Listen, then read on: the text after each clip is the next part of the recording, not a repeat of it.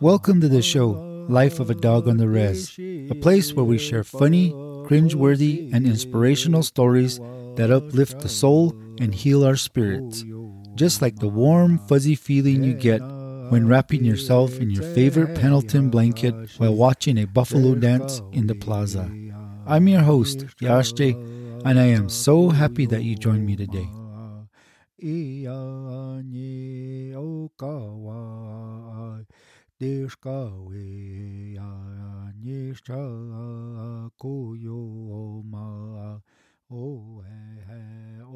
Tamayame Eosata. I am Tamayame. I was born and raised for the people of Tamaya. My identity goes back to the beginning of our emergence from Shipap. All cultures of the world have an origin story, a telling of our collective journeys and our purpose on this earth. This knowledge and understanding is told to us through our elders, ceremonies, and songs.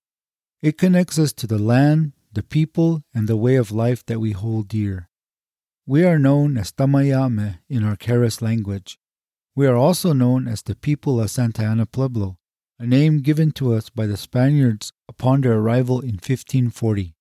They called us Pueblo, a Spanish word for village or town, for what they saw people living in communal villages that were constructed of complex multi story homes built with mud and stone. We already had names for our villages in our native tongue. Many names reflect the places we settled, rivers we crossed, landmarks we chose to occupy, or even types of personalities that we have. Names of the villages are ancient, and some have lost their translation to time, but are still used to identify the people. With the arrival of the Spaniards also came Christianity, a concept and belief not known to the people. Without going down that rabbit hole, the Spaniards used it to divide and conquer. At each village, they established a church and named the village after a patron saint. Santa Ana Pueblo is named for our patron saint, Saint Anne. A few of the native villages resisted the Spaniards and kept their original names.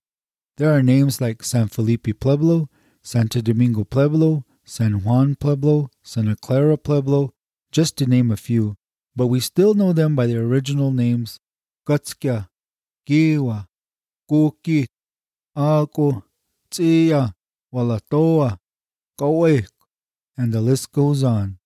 It brings a sense of pride and identity to continue to use these names that go back to our beginning.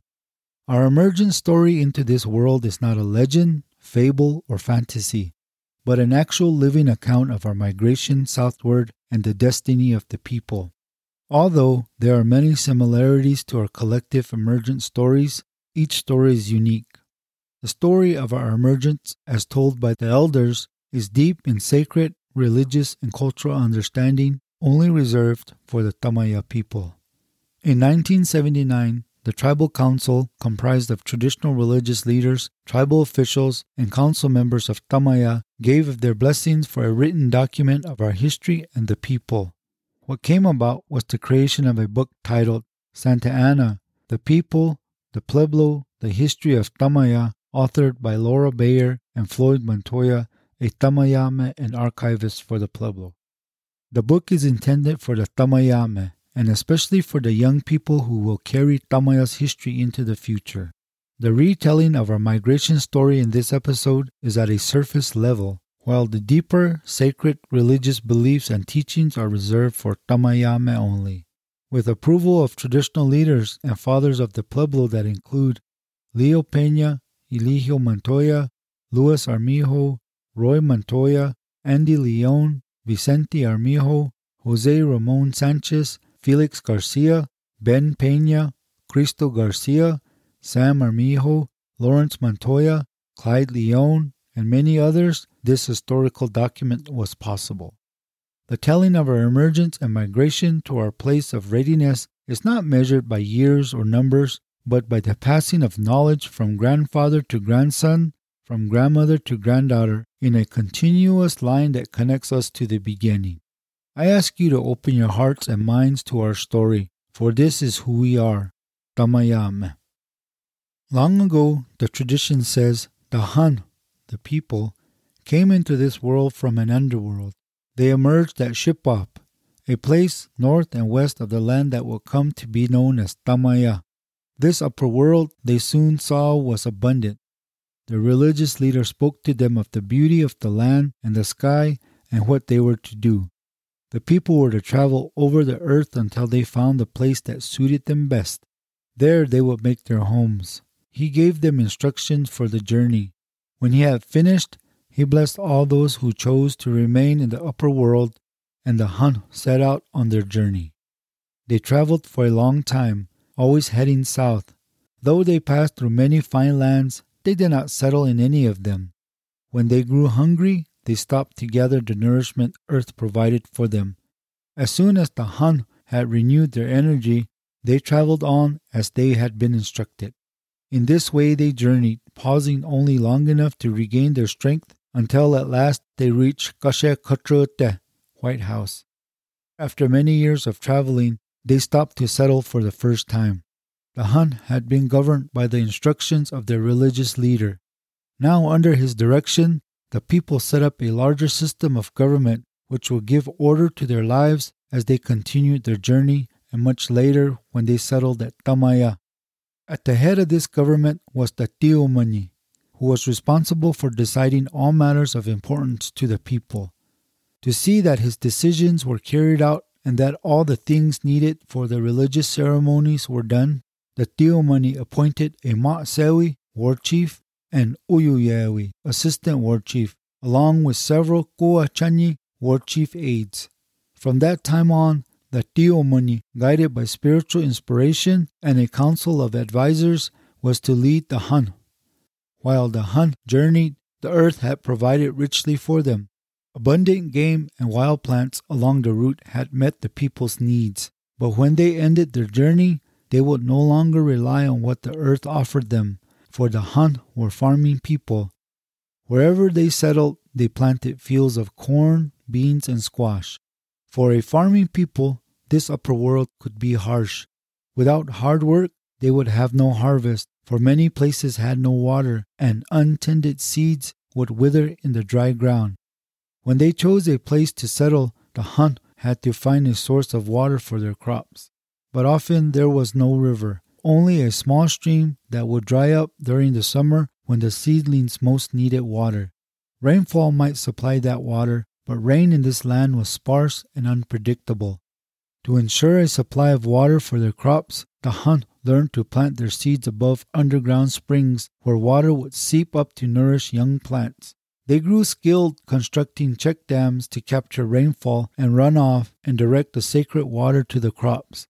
In the driest summers, the people carried spring water in clay jars to the parched fields.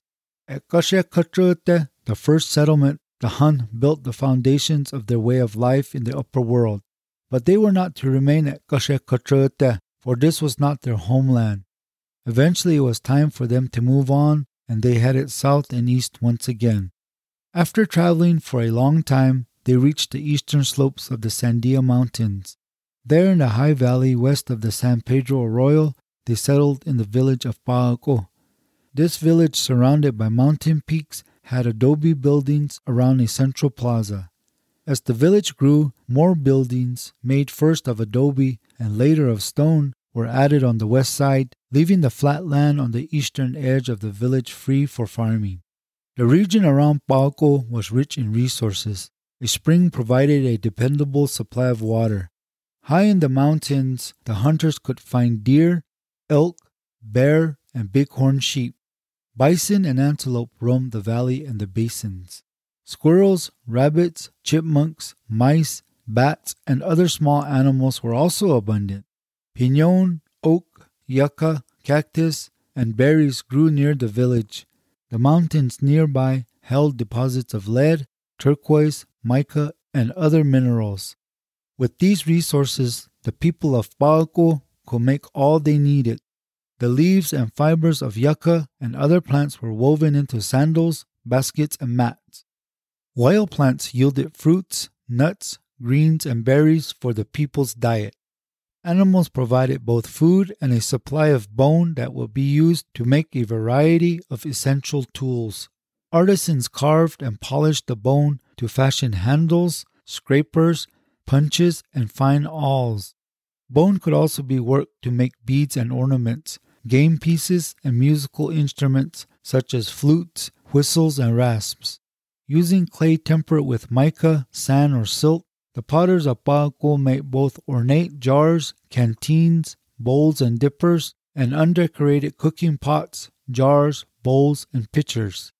At first, the Pueblo used black carbon paint on a white or gray slip to decorate their wares.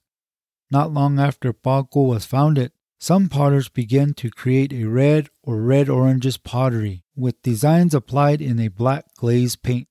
Other potters applied this dark glaze to a whitish or yellow slip. The craftsmen, farmers, and potters of Pa'ako were not isolated. Just to the south, in the Sandia Mountains, lay the villages later known as Tijeras and San Antonito. To the east were the villages of the Galisteo Basin. The settlements of the Rio Grande were not far away. The people of Pa'ako met these neighbors and perhaps more distant ones as well, for networks of trade and giving brought goods from remote lands to the Sandia village. Although Pa'ako was far from the ocean, its residents made beads and ornaments from seashells of western Mexico. The people had pottery made by their neighbors to the west, south, and east. Their contacts may well have reached as far as the plains. For more than a century, the settlement of Pa'ako prospered. The people added new rooms of stone and masonry to the village. Farmers tended their crops in fields on the flats east of the town. Not all the Hun remained at Pa'ako during this time, however. The tradition recalls that when the people reached Pa'ako, they divided into two groups. One group settled in the village on the east slope of the Sandias, while the other set out on a journey that was to take them in a large circle to the west before they returned to Pa'ako. The people who left Pa'ako traveled to the Rio Grande Valley, where they built a small village on the east bank of the river just across Catzquia, San Felipe Pueblo. To the Catzquiame, this village was known as Tamayacoasaya. The Tamayame remained there only a short time before crossing the Rio Grande and traveling north and west. When they reached the area south of Borrego Springs, they settled for a time beside the village of Kitichina Tzia, the Tzia people. Then, with the Tziame, they traveled west, passing between the pueblos of Tzia and Hamishite, Jemez. Just south of the place where the Rio Jemez meets the Rio Salado, the Tamayame built a settlement known as Quistepu Tamaya on the west banks of the Jemez. Itziame village stood just across the river on the east bank. Quistepu Tamaya, the tradition says, was blessed with flourishing fields of corn and squash. The women of Tsiame village would cross the river each day to help the Tamayame grind corn. But the stories recall that the men of the Tsiame village grew jealous because the women were crossing the river and in their anger they began to plot against the Tamayame. The men recruited the Naboho, Navajo, who had recently arrived in the region to help attack the Tamayame village. When the people of Quistepu Tamaya learned of the plot, they decided to move on. They gathered food and supplies for the journey, packed all that they could carry, and then set fire to the village. Carrying their belongings, they moved south until they came to Quiniawa, San Felipe Mesa, just south of Sico, Mesa Puerta, at the east end of the Rio Puerco. On top of the mesa, they sought shelter from their enemies. Later, as the threat of attack became more remote, the Tamayame began to plant corn in the wide valley at the base of Sico. Then, when the danger had passed, the people moved down from the mesa and built a new village, Huistequiniawa, in the valley on the west bank of the Rio Puerco near Quiniawa. Meanwhile, an old woman and a small boy remained behind at the abandoned village of Quistepu Tamaya on the Rio Jemez. When the Tamayame fled the village, the woman was too old and tired to make the journey, and her great grandson, a newborn infant, was much too young to travel. In the smoking ruins of Quistepu Tamaya, it fell to the old woman to care for the child. Picking through the charred ruins of the village in search for food, she soon found enough storage jars filled with corn and pinon nuts to feed them both well. She ground the pinon nuts into a milky substance to feed the child until he was old enough to eat solid foods. As the boy grew, she began to teach him. First, he learned the names of the plants and the animals and the birds that filled the land around him. Then, when he was old enough, the old woman showed him how to use the willows that grew by the river bank to make a strong bow and straight arrows. As the years passed, the boy learned the people's ways and grew into a strong young man. But his mind was filled with questions. He began to wonder about himself and the old woman, who was by then very old indeed. How had they come to this place, he asked himself, and why did they live alone there? Where did they come from? Who is she? At last, one day, the young man asked the old woman, and she told him the story of the Tamayame. She explained how the Hun had came to that place and built the village. She spoke of the Tsiame living across the river, recalling how anger had grown among the Tsiame men and how the Tamayame had learned of their plot to raid Quistepu Tamaya. She described the people's preparations for the journey and how, at last, they had set fire to the village and set out to find a new home. Finally, she told him how his mother had left him her newborn son in her care. After hearing what the old woman recounted, the young man grew determined to search for his mother and his people. For several days, he gathered all that he would need for the journey. When he was ready to leave, the old woman gave him instructions to travel south, for that was the way the Tamayame had gone, and to search for the ashes of their campfires, which would guide him along the path they had taken. When the two exchanged blessings and farewells, the young man set out for Quistepu Tamaya. After traveling for many days, searching for a sign that might lead him to the Tamayame, he came to a river. As he paused on the bank to drink and refresh himself, two women came down to the river from a village on the opposite bank. Laughing and smiling, they filled their water jars and returned to the village. A short time later, the two women came back to the river and approached the young man who was still resting on the opposite bank. When they called to him, he replied in their language. Surprised and delighted, they invited him to their village. That night, after the young man had eaten, one of the women summoned the courage to ask him who he was, where he had come from, and how he had learned to speak the language of the Tamayame. The young man told them of the old woman who had raised him, describing the abandoned village at Quistepu Tamaya, where he had grown up, and the old woman who had told him about the Tamayame. Then, as he explained how he set out to find his mother, the woman who first spoke to him cried, I am the one you are seeking. I am your mother. Thus the young man's journey ended, and he was reunited with his mother, his people at the village of Quistequiniawa on the west banks of the Rio Puerco. For the Tamayame, however, the journey did not end there. When the time came for them to move on, they left Quistequiniawa as they had left earlier settlements. Traveling southwest, tradition says they crossed a small stream near the modern settlement of Powari. As the Tamaya passed their bundles from one person to another across the stream, they called out, "Kiti Kitiquisti, even today, that place is known as Quisti. The Tamayame traveled on, eventually reaching the valley east of the massive stone mesa that was the home of the Aukume, the Acoma people. Tradition recalls that two of the Hun climbed to the top of the mesa to speak to the people of Auku. Finding that their languages were very much alike, one of the two men decided to remain on the mesa, while the other climbed down and returned to his people. The Tamayame reached Aku during a time of drought, and Akume tradition says they stayed until the rains came. Then, supplied with food for the journey, the Tamayame moved on. Once again, they traveled south, building a village somewhere near the modern city of Socorro. But this settlement, like others along the route, provided a temporary home for the Tamayame, who soon crossed the east banks of the Rio Grande, turning north and returned to Pa'ako. When the Tamayame rejoined the people of Pa'ako, they found that the settlement had changed during their journey. Two sections of the village had expanded until they nearly touched one another. Rows of adobe and stone houses, some of two stories, had spread north, west, and south of the first building. The builders had made storerooms, workrooms, living rooms, and special rooms set aside for ceremonial use. As the town had grown, the people of Pa'ako had sought new fields and farmlands.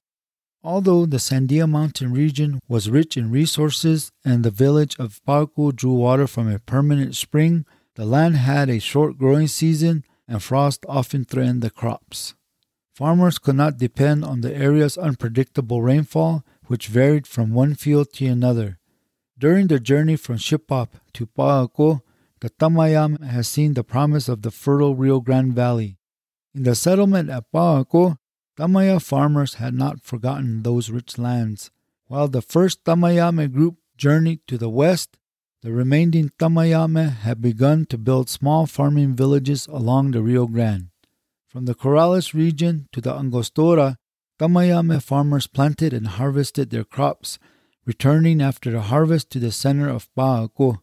Soon after, all the Tamayame were reunited. They moved from Pa'ako to the lands along the Rio Grande, settling in six or more villages that stretched from the area around modern Albuquerque to the Angostura region near the modern site of Bernalillo. The southern villages in the Corrales area were grouped on the west bank of the river, while those in the north near Bernalillo were built on the east bank. Among the villages was one known as Pureika, the butterfly, which stood south of Bernalillo on the west bank of the Rio Grande. This region was also home to the Tiwa people, whose villages often stood across the river from those of the Tamayame. By AD 1425, little more than a century after it was founded, the village of Pa'ako was abandoned. Its people moved on, taking most of their belongings with them. The peoples who reoccupied Pa'ako a century later found only crumbling walls and broken pottery to identify the hunt who once lived there. For the Tamayame, the journey had not yet come to an end. They settled for a time in a farming village along the Rio Grande, traveled north to the west bank of the Rio Jemez, where they found a village known as Quisteja Tamaya. From this village, the people eventually crossed the Rio Jemez and traveled north to the place where, after centuries of travel, the journey ended. There, beside the river and beneath a broad mesa, the Tamayame found the land that they would choose in accordance with the instructions given to their ancestors for their home. I hope you enjoyed the retelling of the migration story of the Tamayame people. This story is a living testament to the journey our ancestors took to find Tamaya Kuasaya, our homeland. We as the people continue our journey southward in our hearts, minds, and souls. Until that day, we are called home to begin our journey back to Shipap, our place of origin, where we will continue to live forever.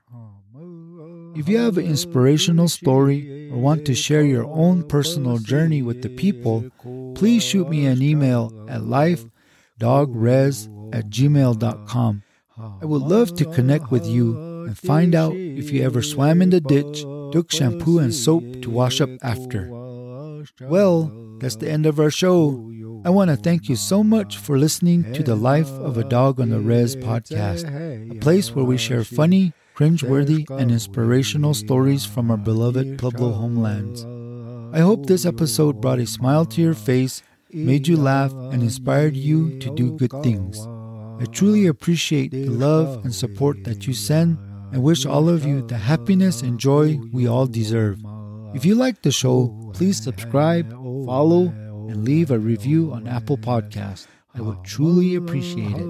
Spread the word to our families, friends, and fellow res dogs. Until next time, Shotim Ho Ba. Talk to you later. Bye.